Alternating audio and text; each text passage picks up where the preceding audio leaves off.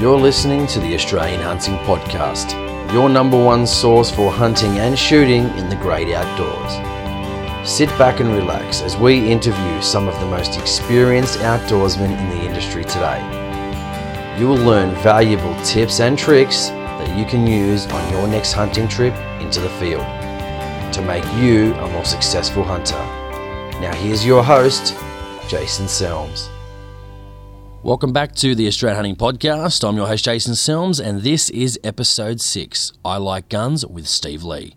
Steve Lee is known for his popular family band, The Lees, but Steve hit major success with his solo self titled album, I Like Guns, an album dedicated to Steve's passion, guns, which also spawned the massive YouTube video sensation of the same name. I Like Guns to date has over 3,200,000 views on YouTube and has turned out to be a cult classic across the world. In the interview with Steve Lee, we talk about everything from hunting, shooting, gun politics, and gun laws in Australia. And we even have a few laughs in between. Steve also talks about teaming up with Bill Chambers again for his new album, which will be released at the end of 2011. Before we get into my interview with Steve Lee, I'd also like to let you guys know again that we are on Facebook. So you can jump on the Facebook page, like the page, post up photos or videos. You can also post up questions of our upcoming guests. And you can also, if you want, guys, let us know who you'd actually like to get on the podcast. Um, it's always great to, uh, you know, hear from people that things that I don't think about and people that I don't think about to interview.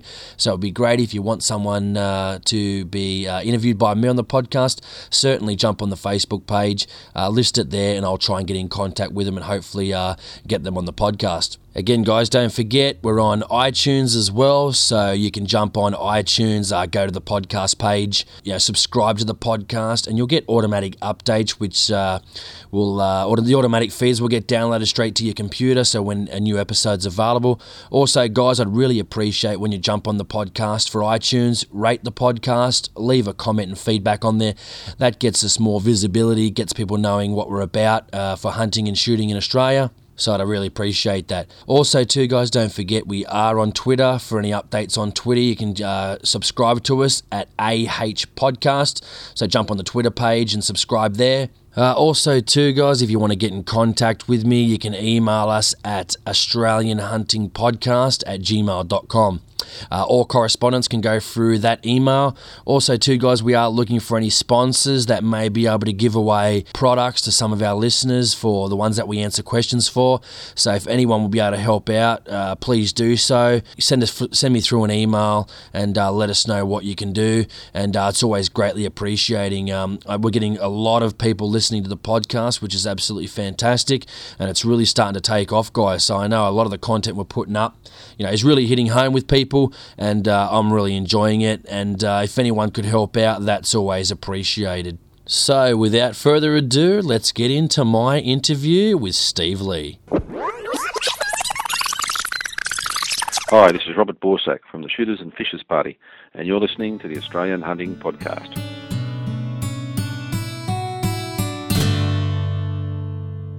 Steve Lee, welcome to the Australian Hunting Podcast. Thanks for coming on. Really appreciate it. No worries, Jace. I'm just uh, happy to be on it. It's great. Ah, fantastic. So, mate, tell us about uh, how did you get into uh, you know hunting and shooting? You know, was it a bit of a family tradition? Uh, it was a bit of a tradition. My dad, um, he was a minister of a church for most of my life, so that was sort of part of our tradition as well. I brought up in the church and everything. But he, as a kid, the movie Mad Max 2 was filmed out there, that big arid sort of country out there.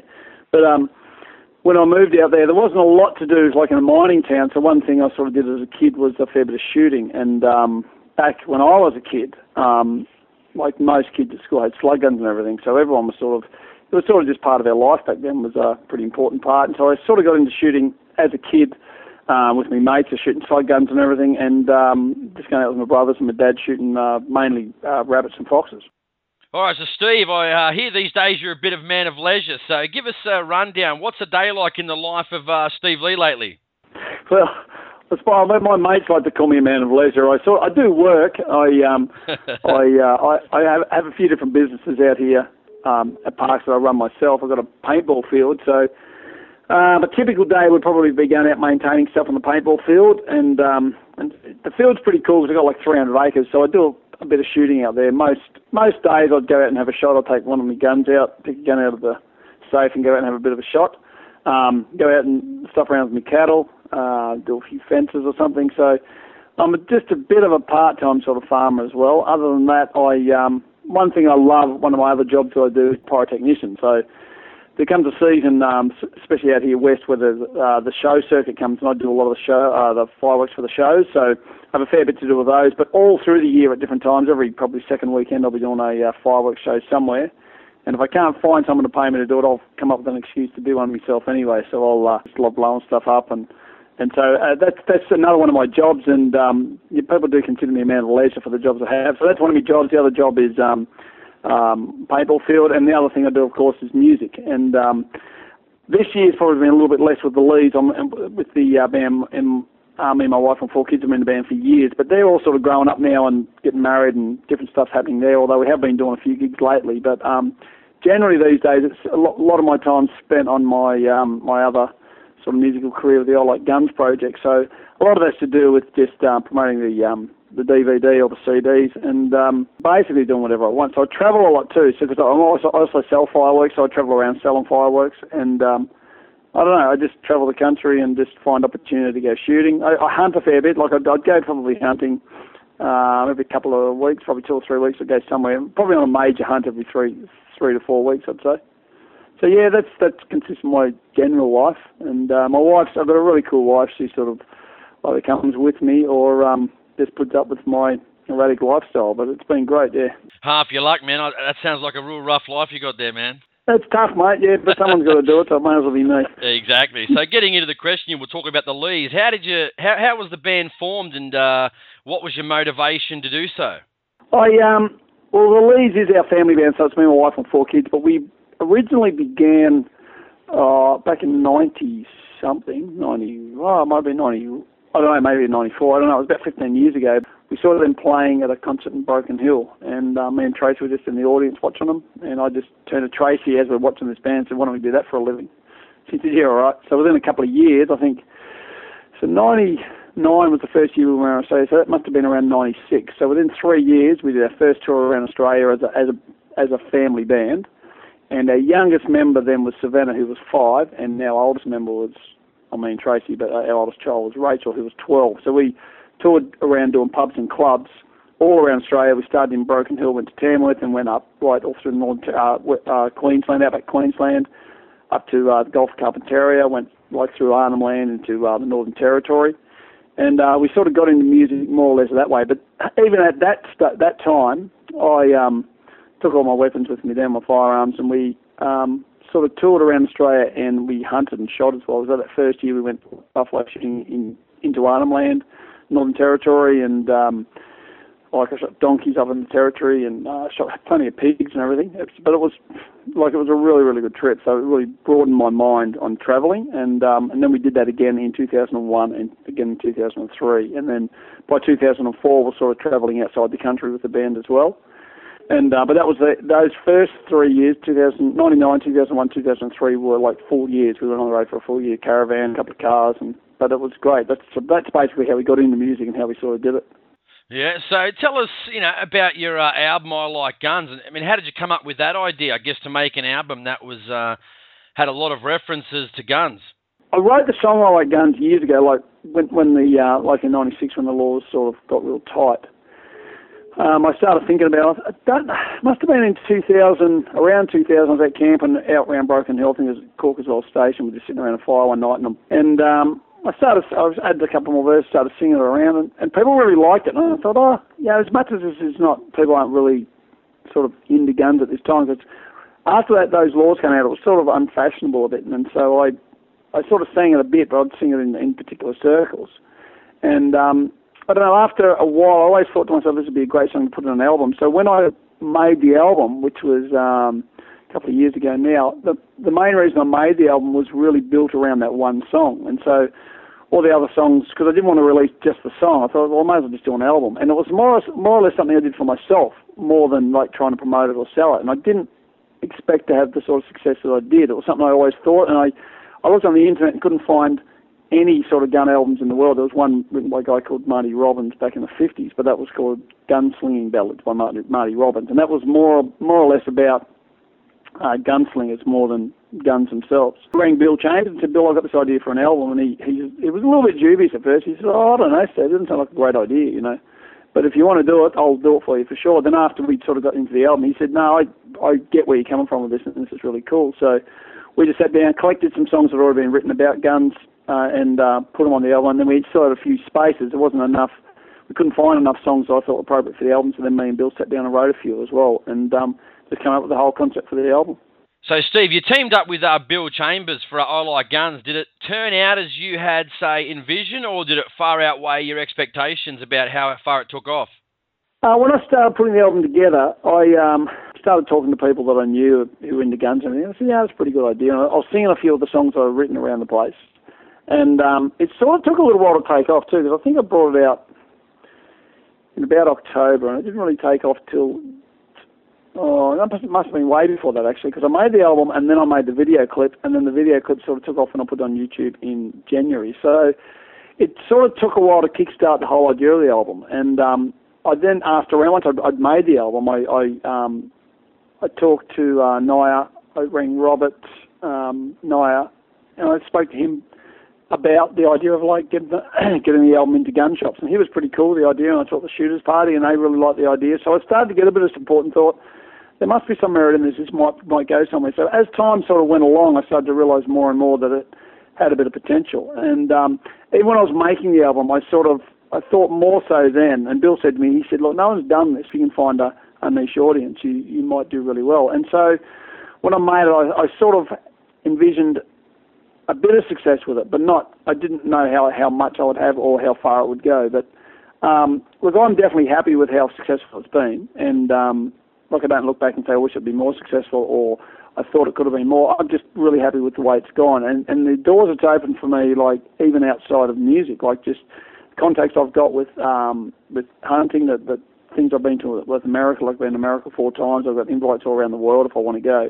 It's sort of opened a whole lot of doors that would never have been open to me before, and it's also renewed my passion for guns. I mean, I'm sort of known as the old like guns guy, and and within that, I've sort of taken upon myself to sort of, um, I suppose, because I'm in the industry so much now, I just I just love guns more and more all the time, and so I'm, I'm buying more guns, and I've so it's sort of really just got me back into it in a bigger way as well. I mean, I was always into it, but I think your question was, did I perceive the success to be as good as it was? I didn't really see it coming, I suppose, but I'm pretty happy with where it went for sure. No, exactly. As I said, I think I was telling you last week. It's probably not a, you know, at least a week or two that goes by that I don't play the song in the car, or you know, if I'm looking for, you know, if if I, if I'm not hunting, you know what I mean. I want to, you know, I always love going on YouTube, looking at hunting videos, and it sort of, you know, gets you through the off season, so to speak. But um, I mean, speaking about the the the uh, the YouTube video for I Like Guns. I mean, how did you come up with the idea? Uh, I mean, it's been a huge success. I think I checked this morning. It's three, th- sorry, three million one hundred and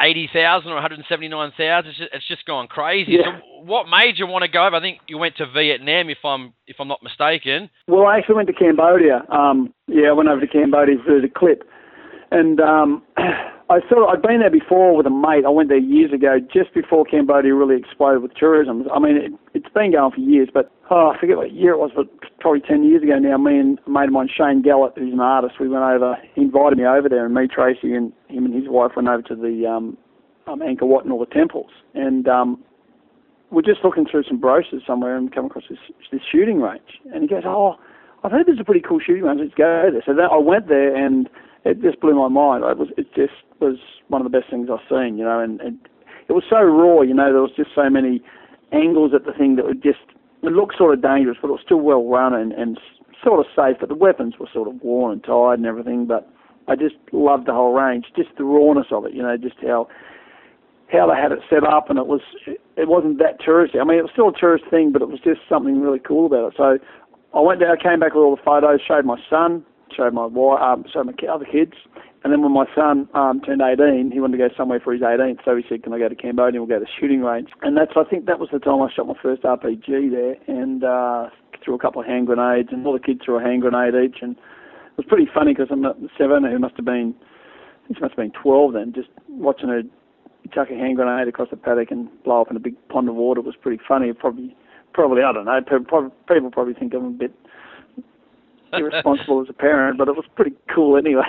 and watching my kids shoot AKs and um, M16s and stuff was really good. And my wife, so it was great. So, but anyway, when I was there the second time, even the first time, because I'd already written the song both those times, and I just looked at the range and thought, if I ever was going to do a video clip, this would be the place for that that, that song I like guns. And so, I sort of envisioned it in my mind. And even when I was um, producing the music for it, I sort of in my mind I could see what I wanted to do at the at the Cambodian range. So I had this. Uh, I, I was sort of producing the video clip in my mind, and um, so what I did with um, when Bill was doing the the recording of it, um, there were two sections of the song where there's two lead breaks. But but what actually happened in that was um, Bill forgot to put one of the um, vocal choruses in, and he, he couldn't find it because we did it twice or something, and, and so he, there was only three choruses, but there was sort of supposed to be four uh, three verses, sorry, and it's supposed to be four, but he ended up putting two lead breaks in. So when it sort of came together, I rang him and said, oh, you missed a verse, but then I listened to it a couple of times and thought, well, hang on, I could do a lead break here in Australia, and I could do this, uh, uh, a shoot in, in Australia with the first lead break and a really cool one in the in the um, the second part, and it sort of just tied really well together. So it was sort of like it was meant to be. So um, so that, that that part having the two two different shooting experiences in the song weren't really supposed to be there, but those two lead breaks, and the second lead break's more more intense too. So it sort of builds up with the stuff you're allowed to have in Australia, and then it goes to this Cambodian range where it's just over the top. And um, so I just saw it in my mind, and then when I went there, it was just a bit of a fluke to get it all to happen for me because I didn't um, I didn't know what was going to happen when I put it. You can't email these guys, you can't ring them. Years later, the second time with the film crew, I'd already spent all the money to get the film crew there, got a whole lot of guys with me and I'm just hoping they're going to let me buy a car. I've got to find someone to help me buy a car because I wanted to take a car. They didn't even know whether they were going to let me shoot a car. So I just hoped. I, I bought the car before I even went to the range. The guy who I bought the car drove with me to the range, dumped the car. Then I walked inside and said to the guy, "Oh, do you think I could possibly shoot this car today?" And he goes, "Yeah, no problem." I go, "Oh, I'll shoot it with like a full oh, machine gun." And he goes, "He goes." He goes, yeah, yeah, no problem. I go, I can shoot it with a full auto. He goes, yeah, no problem. And I send this M79 on the wall. I said, you reckon I could shoot it with that? And he goes, yeah, no problem. I go, really? Goes, yeah, no problem. I go, you reckon I could fire an RPG at it? He goes, I asked the boss, and he goes over and asks the general, and the general comes back and goes, yeah, no problem. You've got to be kidding me. Wow, really? So it all sort of fell into place, and then we just went to the range, drove it to the range. I drove it there to the range. And, um, and I went back the next day because I didn't get I thought there wasn't a really cool shot at the end where the car blew up or, or burnt to the ground or anything. And then the next day when I went back, I only had enough money for one more RPG, and because uh, I like 350 bucks a shot, and I think we did 12. So I went back the next day and shot another one, and wow. it, it was just it's just the perfect shot. I went right in the back back of back of the car where the door was missing. Went in there, hit the seat, caught the seat on fire, and just the whole thing just burned to the ground. So it was just a great experience to have it have it happen. And I've got and I do have a DVD called The Making of All Our Guns too, which when we came back, I wasn't going to make it or anything, but we had all this footage, and I just said to um, the producer who, who made the clip said, you know, there's a whole whole section in there. I reckon we could sit down and actually tell the story of how this happened. It was such a cool thing, and um, that sort of gives the whole rundown of the whole trip, and it's it's just cool. Yeah, it's, it was really good. It was a great experience. No, I can imagine three hundred and fifty dollars a pop for the RPG. Wow, I mean, I think he gave me a discount actually, even though they were three fifty. I think he said I could have them for three hundred. So and oh, we, we ended up shooting twelve, I think. Yeah, bargain, mate. All right. So tell I mean, obviously, we've just pretty much answered the next question. So, what were some of the uh, firearms? Obviously, you'd use in the video clip, but what were some of your favourites? Obviously, the RPG probably would have been a favourite of mine, no doubt. Well, it was. I mean, the RPG was great, but the one thing that I always wanted to do, and there's there's one particular part of the clip where I'm shooting this M60. Now that that vision of that that M60 comes right at the, the start of the second um, lead break. And I went back the second day to get that shot because I'd already saw that shot in my mind before I even left Australia. I thought, what I want to do is I want to be, I want to be Rambo from First Blood right at the start of the uh, the film clip when he's got that M60 shooting from his hip. And you'll see there's a, a brick wall next to me as well because they wouldn't actually let me take that gun out into the field where the car was. They only let me shoot it back there at the range. And the time I'd never shot the M60 before that time because it was never working. And this particular time when I walked out, I said, "Is the M60 working?" And, I, and I, he goes, "Yeah." And I go, "You got to be kidding me," because it, it never worked and then I come back this time and it was working. So, so that I, I would say that was probably my favourite. There's another one I really enjoyed shooting was a uh, a PPSH. Um, it's a submachine gun. I don't even know where it's made. It's it's a it's a great little machine gun thing. Um, and I'm lucky enough. Actually, the other day I bought a um, a, a copy of it, a, a 22 copy of that with a 50 shot barrel um, 22 mag So I've now got a semi-auto this 22 with a 50-shot barrel mag, and they're really rare. So I've got one of those now, which is really cool as well. It's a little submachine gun looking thing. But they're, and I never thought I'd get one of those here in Australia, but I was lucky enough to find one. So it's, um, so I'm happy about that as well. Yeah, half your. I mean, half your luck. You had a lot of luck going your way when you went over there with, you know, no. Obviously you had a plan, but uh, you know, your plan, I guess, pulled off. Really, yeah. Yeah, no, that's true, mate. And I, I would have to say that, you know, I, someone was looking after me for sure. I'm, I'm, I'm, I'm definitely a believer in someone looks out for me all the time. And the way that all came together, it just was. I just think it was meant to be. It was really cool, and, and it did it all without without it all happening the way it did. I wouldn't have had the, the, clip wouldn't have would, wouldn't have been what the clip was without all those things happening. And uh, no, we were really lucky. It was great. Nah, fantastic. So, um, tell us, you know, I mean, I mean, what's your favourite type of shooting? Do you like hunting? Do you more of a pistol guy, more of a rifle target fella, or what's your what's your favourite type of shooting, or you, or you just like guns, mate? Well, um, I probably look. I I go through different phases where I like things particular. I'm not I'm not huge huge on shotguns, um, but I do like sh- shooting pigs with shotguns. So I don't mind them like for hunting. I love deer hunting. Shooting in particular, I like shooting targets where I can actually see what I'm shooting. And I don't like them being too far away. Like yeah. I, I like shooting like 40, 50 metres away with a pistol so I can see what I'm actually hitting. And I like swinging targets and stuff like that. I just I just get a real kick out of just getting really good at like quick shots and um, so I do like pistol shooting. I mean, I, I love rifle shooting, and, and like semi-autos for me, even full autos. That sort of shooting is. Man, I'm, I'm in October. I'm going back to the machine gun shooting Knob Creek in uh, Kentucky, just to shoot machine guns again because I just love them so much. I mean, there's for me, I, but I love them all. Well, I, I like all guns, but I do love semi-autos and full autos as well, just just for the fun of them. And I mean, I like I like eradicating um, vermin like pigs with um, semi-autos. I think it's um, it's gold, isn't a more humane and, and, and, a, and, a, and a way better way of like getting rid of pigs, especially with the numbers that are coming up now. Um, I think that's the best way to go, and there should be more of that. And I'm hoping at some stage in the future that property owners will be able to get uh, their like D class um, fire firearms again because there's a there's a major need for it. I think. Yep. So, um, I mean, I've done a bit of hunting in America. I think, uh, you know, you might have done some yourself, but I love going over there. But what's your what, what was your experience like, say, going over to America? You know, say, you know, what's what's it like compared to Australia in regards to you know a few laws and and uh, what was it like going over to the uh, NRA museum over in Washington? I saw one of your clips on YouTube as well. Um, I mean, the NRA is really really good to go to that sort of thing. Even the museum itself is like just mind blowing. The the the amount of guns they've got on display there, I've never seen anything like it. It's just overwhelming. There's so much stuff there. And um, when I was actually at the NRA, one of the guys had a collection upstairs of his own collection in his safe, and he um, pulls a whole lot of pistols. It opens one safe, and it's just full of all different unusual guns. He reckons he tells me. He passes me this pistol. Has this pistol got any relevance? And he goes, Yeah, that's Jesse James's pistol. And I'm like, you serious? So he's got this Jesse James pistol, and then he pulls out another one. I go, What's this one? He goes, Well, this is one that's got a certificate from Jesse James's mother saying it's Jesse James's pistol. And I go, well, is it? He goes, no, that one's not. There's about 50 of those that she sold.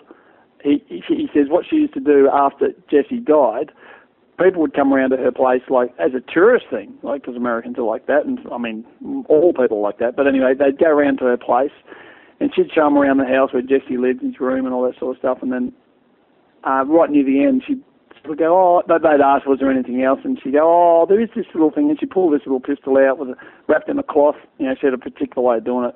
And they go, oh, is that Jesse's pistol? She'd go, oh, yeah, that's Jesse's pistol. And they go, oh, can we buy it? And she'd go, oh, no, I couldn't sell it. And then she'd get some exuberant price for Jesse James's pistol, but there was like 50 of them actually than the original, so she just sold it off. No, not bad, not bad, not nice little scam going. yeah, great scam. yeah, it was great. But no, America in general, I mean, I, I, I love the the um, the whole situation over there with the guns. It's pretty cool. I mean, some of the, I mean, on Australian standards, there's a lot of um, gun issues over there that are a problem. A lot of criminals get their hands on guns over there, so there is a, a major issue with that as well. And I don't know how they solve that problem, but I know there's um, because it's like if they they fix one thing, then they, it destroys another. I mean, the whole gun fraternity over there is worried about if they tighten up trying to stop the criminals getting the guns, and it takes away the rights of the of the um, normal gun owners. So there's that whole conflict going on over there all the time of trying to find a balance between um, keeping the guns out of people's hands who shouldn't have them and people being able to get them with ease, you know, because it's it's part of their in their culture. It's it's their whole God-given right. They they they can have guns. So there is that issue that's like it's very like it's a very touchy issue. And um, even with the NRA, you go there, it's, it's all about keeping their rights and everything about and and their their whole freedom and their whole rights is tied up with guns. It's uh, it's a really strong part of it. So that that angle is a little bit different than we sort of we perceive it here in Australia. I mean, there is a fair bit of that still tied up here, but not like it is there. And uh, one other thing I really liked about America with guns and hunting is they have a lot of um, they have a lot more game than we do. Uh, there's a lot more animals, obviously, in America, but they've got a, a great. There's just plenty of them. I mean, they they've got a, a, a really well um, enforced um, hunting sort of thing going on where they've got to get permits and they all seem to abide by. Like no one, very few people shoot out of season. It's really frowned down upon, but it's part of their culture to abide by the laws of the hunting laws to, to keep all the animals flowing and keep all the animals like the numbers high. And it seems to be working in so many different areas. And they reintroduced stuff like at the moment they've reintroduced wolves into a whole lot of places, and now they're finding there's too many, so now they're going to put tags out on them. And there's some animals here in Australia that, like kangaroos, for instance, you know, there's probably um, I think there should be some way of um, being able to hunt those at different, like even if it's seasonal or tags or whatever, but it could be definitely sustained the same as um, they do it in America. So I think we could learn a bit from those with the, the sustaining of um, native animals. So it's, I like that about it as well. It's a that's a good thing.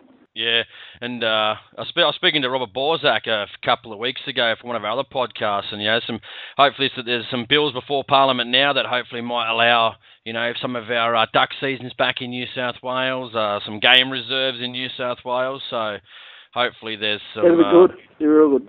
Yeah. So, all right, we're getting into. I guess we'll get into the into the laws of Australia. What do you think of the laws in Australia, and you know, what positive changes do you think should be made to the gun laws, say either now or you know for the future of you know uh, the sport? Um, I mean, I, I do think like it was ridiculous the way it happened, and the whole knee-jerk reaction to the the problem we had with the, with the um, Port Arthur thing and all that. And I just, well, there definitely needs to be some pulling back a lot of those laws. And um, I mean, even my, me myself, I, I I read the laws myself, and I try and find ways, not actually around them, but I try and figure out how to make the laws work for me. So I look at the laws and I try and figure out how to get the, the things that I want to get. Or and I think most people can do that as well. There is um, within the law of most guns, and there is particular, licenses you can get. So I, I, me myself, I just figure out how to get work with the laws that are here and make sure I keep within the law and try and do the best I can to to get everything I want to get out of the, the my whole the whole firearms industry.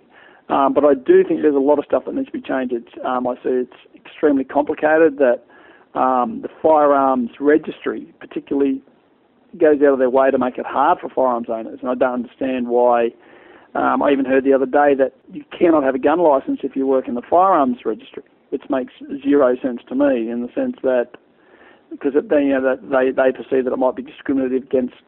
Um, well, it sort of works in the other way. They would be discriminative against gun owners, but they don't want them to have a conflict of interest. But why would you be in the gun shooting um, registry, firearms registry, if he didn't have an interesting gun. So things like that don't make any sense to me, and I think a lot of that stuff that is just um, ridiculous, like like you get a C class license, but then you can only shoot those guns on your land. Stuff like that is just ridiculous. I mean, a lot of that stuff needs to be changed. Um, like even with the importing of firearms, you can get a D class license, but if you get a D class license for semi-autos, it's it's it's a, it's another major effort to then go and buy a brand new gun and get it imported into the country. It's, you got to prove that you get like it's eighty percent of your income. I mean, if you need a firearm and you want a new firearm and you've got the license, there's I don't get the issue. I don't see what they're trying to who they're trying to protect or what they're trying to protect. It makes no sense to me.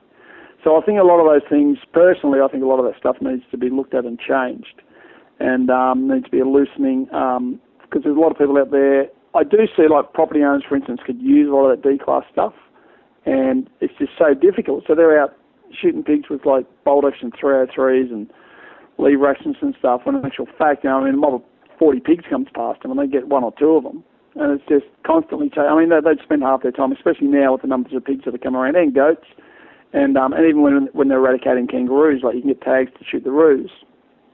Just the effort they got to go to to sort of maintain the the numbers they've got to get. It just takes days, even weeks, to do the, what they need to do. And I, I just believe if they had the the availability to these D-class weapons a lot easier, um, the job would be done quicker, and they could get back to making a living and keeping the country more prosperous. You know, so I just think some of these laws are just just wrong. You know, they just they just got to be looked at and changed. Yeah, no, exactly. I know some farmers that I go to. You know, exactly if they got 40 pigs that come along and you're shooting two, I mean, they'd be spending three quarters of their time hunting, wouldn't they? Which is which is not bad in general, but if you've got a business to run, you know, it can be quite not. Uh, yeah, vicious, I mean another another thing that I think is a bit bit ridiculous. I don't know if this will ever be changed, but I do I do see that um that uh, people not being able to hunt um with uh, pistols is is a ridiculous thing as well. Like I, I hear about these guys going out dogging, and um they they they they just chase pigs with dogs and everything, and then uh, most of the time they got they got to cut their throats or, or stab them or whatever to finish these pigs off. It's really hard to carry a rifle around.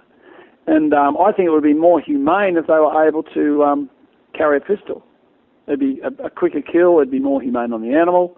But instead, they've got to do these, got to use other other means, which I, I think is is ridiculous. And even farmers riding around on their motorcycles, it's it's sort of dangerous. I, have a motorcycle, I have a, a um a rifle on my handlebars on my bike fairly regularly, and also hanging over my back. And it's just inconvenient. You know, it hits trees. It's dangerous. You fall off with the thing on your handlebars. It would be just much more convenient to be able to carry a pistol on your side, or even in a shoulder holster or something while you're, while you're going around the paddock. And I think property owners should be allowed to do stuff like that, and like people who are hunting on these properties should be able to too. I think it's just another one of those laws that's just I don't know why. You know, they they have their reasons. You know, they, they don't want people getting around with pistols to and from like properties to their homes and stuff.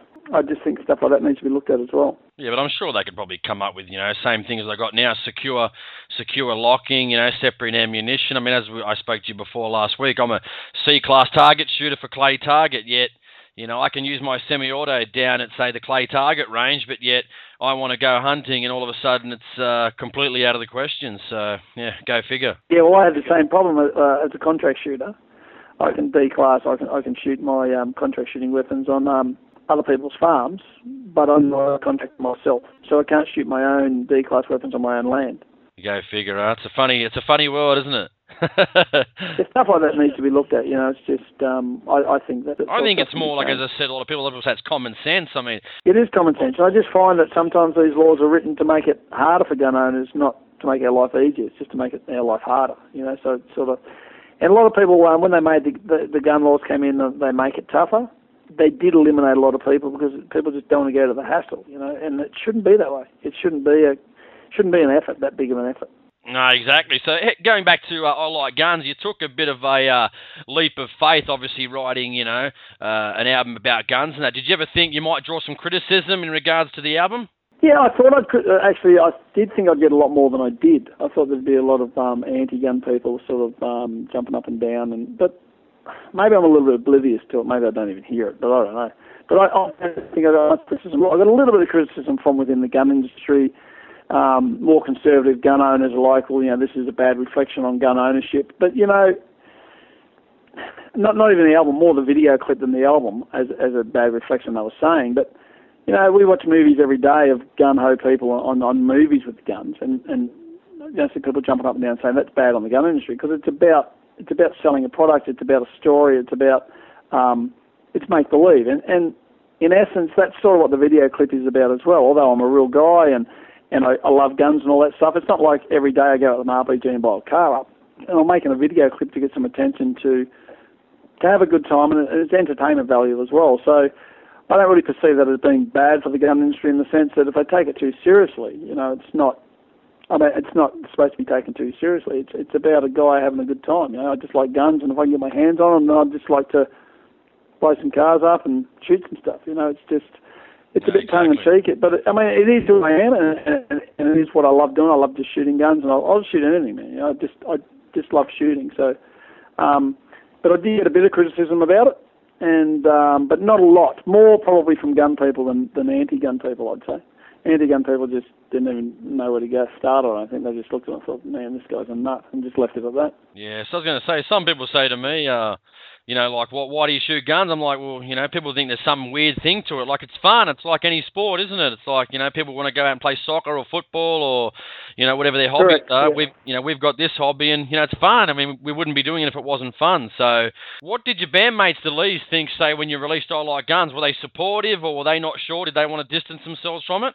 No, not really. Um, family have always been pretty supportive of it. In fact, they helped write some of the songs on the album, on the first album, and even this next album I'm making now, they're sort of helping with that. But they and they played on the album, and um, they, even one of the video clips, "You Don't Like Guns," that was a uh, song I ended up putting on the Lees album as well, because a lot of the songs that are on the album are songs that the Lees have been doing for years at pub gigs. You know, we've been, I'd say six, five or six of those songs that are on the album, we've been playing for the last five years at pubs. You know, so they all, all knew my passion for guns. They, they knew that I was not sort of backward and coming forward about the whole issue. So they were supportive, but that, it was sort of a project I wanted to do as my, for myself because when the Lees usually do an album, most of the time it's the girls singing the songs. And so when I said if I'm going to sort of do this album, it's probably just the, the the the vibe of the album wasn't really going to suit the girls singing, and it's not like young girls singing songs about guns and everything. It was more the whole idea for me was for me to be singing them like a guy, it's a guy thing sort of thing, and although ladies love shooting guns as well, but it was the album particularly.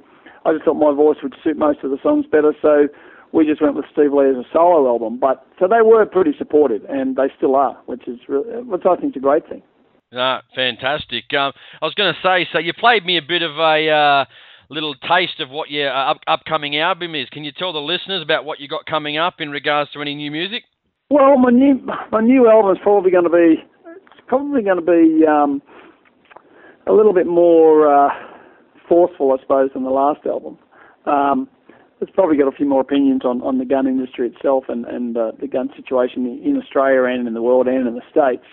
Um, so I've got a, I've got a bit of variety of stuff on there, but a lot of the stuff I've written myself or it's stuff that I was particularly picked because I know I know more so now than my audience was because when I made this this uh, CD before it was something I sort of did for myself and a few other sort of mates who like some of the songs, but as time went on, from making that other album, I actually realised who, what, what type of songs my audience was sort of wanting to hear, and um, it made it easy to make this album because it was an album that is probably more passionate to what I feel anyway. So I wanted to write the album from the heart, and so the the gun's got uh, the, the album's got some of those sort of issues, but it's also got a bit of fun on there, a bit of hunting on there, and uh, just I mean, but it's still along the same lines as I like guns, same same sort of vein, same style of music, but uh, just with a bit more. Um, a bit more of a message, I suppose, in more of the songs. Yep. Can you uh, let it go now? What the title of the new album is going to be, or? Oh well, yeah.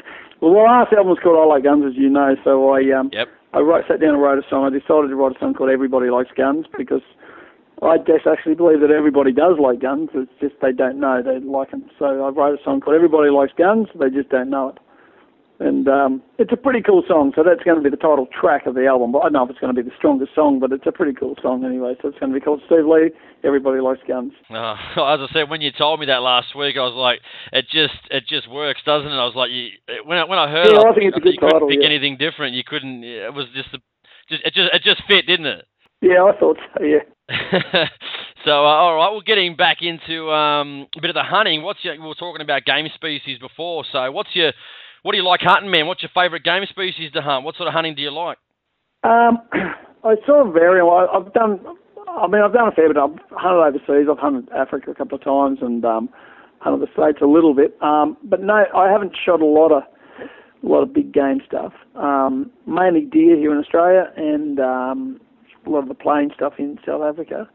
Uh, but I think I mean, I, I really love hunting pigs. You know, I like eradicating pigs. I like going out west. I like the country. I mean, um, definitely an Aussie at heart. So I like getting out there along the along the Darling Downs and along the um, Darling River around Bourke and Brewarrina. So probably my favourite hunting still is is shooting pigs. I just love shooting pigs. Um, I do. I mean, also in Australia, I, lo- I love fox whistling. Just sitting up on a hill whistling the foxes up. I love doing that. Always have. Um, I mean, I like all. I, I probably don't have a particular favourite, but um, it's probably what I'm more accessible to, and probably deer hunting is lately has been more, probably one of the things I've been doing more than anything. Um, besides pig shooting, of course, because that it's always just goes without saying.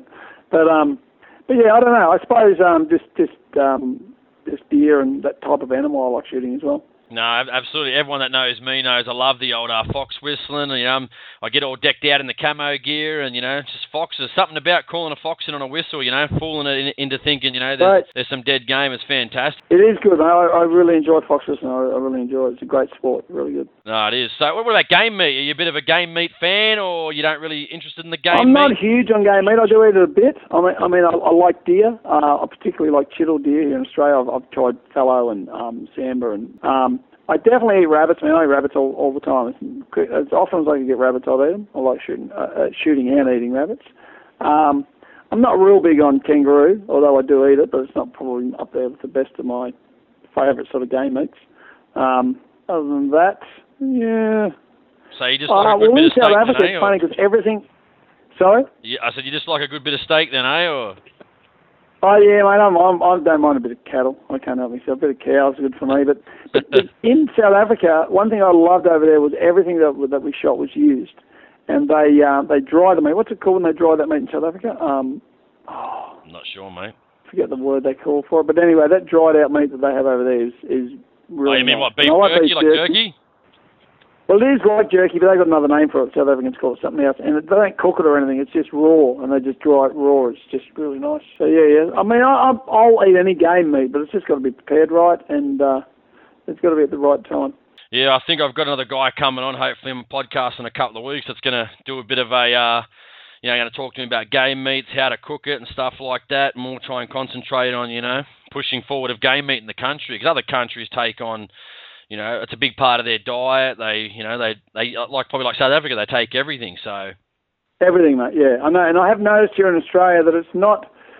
I don't know why, but it's not. It hasn't been culturally. I think we're spoilt. Like uh, when it comes to food, Australians get we get great food, and um, so we haven't really needed to like use a lot of our. There's a lot of waste that goes on. I mean, and the government is probably a little bit accountable for that too. Like that um, with um, shooting kangaroos with the uh, let 'em lie tags. Actually illegal to take any of that meat from those roos that you shoot which seems ridiculous to me. So the government needs to change. That's another one of those ridiculous laws where you're allowed to shoot a kangaroo um, on farms with, on, on, with tags, uh, but you have to leave it there and you can't use the skin or anything. So I think this uh, the shooters party may have been looking at trying to change that as well. yeah, absolutely another another law where common sense doesn't prevail sometimes, I guess. But uh, tell us. Give us a rundown. What's in the Steve Lee gun safe? Uh, how many guns you got, and what's uh, and what's some of your what's one of your favourites that you own? Mate, I've got a few there. Um, my fa- I've got a few favourites. Um, probably my all-time favourite would probably be my. Uh, I've got this double-barrel shotgun with a bit of tape, tape taped around. It's on my video clip there. It's, Yeah, I saw that. had it for years. It's a piece of rubbish. Yeah, It, it, it's not really a piece of rubbish. It's just it's got a lot of character. That's all. But it's um I've shot I've shot pigs with it heaps of times and but it's it's I lent it to a guy. Last time I lent it to a guy, we went out. He had it strapped over his um side on on the motorbike, and the strap was a bit long, so it rattled on the exhaust all the way. So now it looks like like like it's all got all these marks in the stock. Like it's just got mm, like probably 150 wood chips in, in, in the stock. I let it to this guy and it comes back looking like that. And I'm like, mate, leave it under me gun. But it just adds a little bit more character to it. I don't care. So whatever. That's all right. You can, just, you can um, just buy a new one. Yeah. Yeah, I mean, that, that, I do like that. I, I, I suppose um, my Mini 14, I'm pretty, pretty, uh, I really like the Mini 14. That's a great little gun. I um, 357 is obviously special to me because my wife bought it, and I love the 357. It's got a, it's a really nice little handgun, so I don't mind that. Um, other than that, oh, 3030 of course, because it's one of the main guns I've used over the years for pig shooting. Now I've, I'll use semi-autos these days, but I um, the the um, 3030 was um, probably one of my favourite guns for years, and I still use it. I still take it out and use it when I'm just walking around by myself. But um, my Winchester 3030, looking double barrel shotgun, the 357, and the Mini 14. Yeah, they're all like I like all them. I mean, but I've now I've got miles of guns, but they're probably four of my favourites. No, exactly. So, you, you, Steve, you just basically ruined my next question, which was supposed to be funny, but now you've killed it. well, yeah, was the 350 Try it anyway, and I'll make it funny. Your wife. Tell me, what is my 357 really a present for my wife? Yeah, you killed me now. You question? I had that set up for about, you know, like the last 50 minutes, and then you just killed it. Sorry, But- mate. Yeah, no, no, it was definitely But I'll tell you something else. She doesn't just. She doesn't just. That wasn't the only gun she's bought me. Actually, my last uh, birthday this year, she just bought me a um, uh, a Super X3, I think it's called. Yeah, the Winchester. SX3. Yeah, yeah, semi-automatic. Winchester shotgun. um, shotgun. Man, she's a legend, I tell you. So, yeah, for my birthday, she just pulled that out and said, "Here you go." And I said, "You're kidding me." And um, and before the the the buyback, she bought me a um, stainless uh, 1022, which is a great gun. I'll tell you, when I was about 23, 24, came home one day. I was out working, and I was I struggled back then to get a job. We didn't have much money either. I mean, Tracy didn't have much money, and and I come home one day. She goes, "Oh, a guy come around today. Want to know if you want to buy a gun off of him." I said, "Oh, really?" She goes, "Oh, it was like 250 bucks." I go, "What was it?" She goes, "Oh, I'm not sure what it's called, but I bought it for you anyway." And I walk in here, it's on the kitchen table. It's an SKS with like three magazines and all the, all the bells and whistles. But that was I just remember her buying that for me. And plus a whole, she always buys me stuff, but that that particular gun always stuck in my mind. So yeah, the three five seven though, that's um that sort of replaced the uh, ten twenty two. Once the ten twenty two, I had to sell that with a buyback. She said I'm going to buy another one and, and replace it with the three five seven. Mate, yeah, you want to hold on to her. Sounds like a good catch for sure. yeah, she's not bad. Exactly. So, so what do you do if you're shooting, Steve? Are you just more of a fun? You just like hunting and shooting, or you're a bit of a competition guy? You know, a bit of a competitive streak, or just just for fun? Yeah, I'm probably my eyesight's going a bit too, so I don't. I'm not real competitive when it comes to shooting. I'm, I'm I can shoot. Like I'm not a bad shot, but I'm not a great shot. You know, I'm not. These guys leave me for dead all the time. You know, and I, I mean, I, I I just like hanging out shooting with other guys that like like guns and like shooting as well. But like I'm never going to be up there with any great shooter. I can shoot, and I can hunt pretty well. Like I'm a good hunter, but um, yeah, I'm, I'm competition wise, no, I can't even like clay targets. Man, I've never been good at shooting clay targets. I don't know why. I just can't seem to hit them. So I just sort of. I don't know, just not, not that great at it. But Exactly. Well, if, if you But, uh, want, I mean, yeah, I'm, I- I'm happy for you to give the Sup Winchester Super X3 to me because you're probably not going to need it now. yeah, I'm tempted, but no. no, that's all right. Oh, tell us to sort of, you know, to, to, to finish off a little bit, tell us, you know, a story or two, just something that stands out, you know, maybe a personal accomplishment, a hunting story, just anything, mate. Just, just yeah, tell us a bit of a story, something that'll make us laugh or whatever you want. Oh, what happened, I'll tell you one thing that I thought was pretty funny. It's not really a gun story about me. It was about a guy when I was in um, America last. A guy, um, he's a pretty big guy, and I'm working on the same stall as him. And uh, I was talking to him about different things and about guns and everything. And uh, he, I can't do the American accent, but I'm going to try anyway. He, he says to me, um, I said, so I don't want to give his name, but anyway, so so, so, so Wolfie, uh, what what goes on with um? You've never had to shoot anyone or anything, have you? He goes, oh yeah, there's this one time. He goes, I was at a bar, and this guy came in. I went to the went to the public toilets, and uh, as I was in there, I was just just having a leak. And you got to remember, this guy's from the south, right? So he's from the south, and they got they're pretty opinionated, and they got their ideas on things. Anyway, yeah, so I'm at the trough, and this guy walks in, and he was a sort of young-looking bloke, but looked like one of those punk-looking guys with the funny hair, the hair up. And my son's got a mohawk. Well, he had a mohawk for a while, so I'm thinking, oh, he doesn't want to see my son. Then. Anyway, he goes, he walks in, and I'm just standing there holding me, old fella, he turns to me and goes, "Would you like a hand with that?" And so I quickly took my pistol out and shot him in the stomach. I go, "You what?" He goes, "Well, he was he was a homo." I go, "What?" I go, "Did you get in trouble?" He goes, "No, what he did, I called the cops and said he wanted to touch me." you got to be kidding me. I don't know if he shot him with like a uh, a um, short 22 or a. He didn't kill the guy or anything. I don't know how far it went into his stomach or what he had in his gun. It must have been a 22, I'd say. But he didn't kill him or anything. But he just shot him in the stomach because he asked him would he like a hand with his old fella. I just thought it was a funny sort of gun story. That's all. So it's not really my story, but it was one story that sort of shocked me when I was in America. No, that's all right. Uh, good story. I like that one. Uh, so, uh, t- did you uh, tell us uh, anything you want to plug? So, you know, anything about your website? You know, what is if people want to, you know, come down to your sort of your, you know, your paintball range or buy your albums or even when's your new album coming out? Just give us a bit of a final plug before we go. How they can get in contact with Steve Lee and purchase your products. Yeah, no worries. Well, I mean, you can go to my um, my uh, website's just uh, ilikeguns.com.au. You can go there anytime you like. Or the Parks Paintball one is another website you can go to, just parkspaintball.com.au if you want to come over and play paintball. But I um, Uh, I mean, you get the album on there, or the DVD's been selling really good lately. So if you want the uh, the making of I Like Guns, if you're interested in that, just you can grab that DVD. Um, but I do have a new album coming out. It should be out, I reckon, around October before I go to America for the Knob Creek shoot. I'll probably bring the album out then, and then um, get a few video clips from over there and put them on onto YouTube when I get back. But um, so that should be available around yeah around Octoberish, and um, yeah, so you can just go to the website there. So, Steve, before we go, just tell the listeners. I think uh, you were over in Tennessee on your last trip to America, and you met up with the uh, Hickok 45 from YouTube, who I've been watching for a while, and you actually made a uh, small little, just sort of homemade film clip with uh, a song that you wrote. So, as far as I'm aware, just tell the listeners you are going back to, um, I guess, Hickok 45 compound, so to speak, and uh, you're gonna are you gonna film that uh, film clip for that for that song that you made up? That's right. Yeah. So what we've done, I've, I've taken that's going to be one of the songs on the new album. So I'm going to um it's just going to be called Life is Good because that's his cliche saying. But I um, well, yeah, we're going back to, to, to film that. I don't know whether Rachel will be with me, but I would just go back and do it. I'm going to do it on on Hickok's range. And um, but if you've seen the song, the song's worth watching. But I'm still getting Big John, which is his son. He's still playing lead guitar in it for me, which is great. But we've got the Lees are actually doing doing the whole band. So like Jared's on the drums, Tracy's doing the bass. In the next couple of days, she's just recording the bass and stuff like that and uh, Rachel's still doing the vocals and everything for me, the the um, harmony. But yeah, we're going back there. I'm going to do a, so I am going to do a video clip for that particular song, and plus I'm probably going to do another few, uh, three or two or three more. In the States, I'm going over there and do one at the Knob Creek machine gun shoot. Hopefully, do one at the NRA. I haven't talked to them guys about it yet, so I've got to sort of clear all that up, make sure they're cool with it. And um, then I'm going to probably do another one at my mate's place, Wolfie. So I'm, I'm I'll be heading over there uh, in October. It should be good.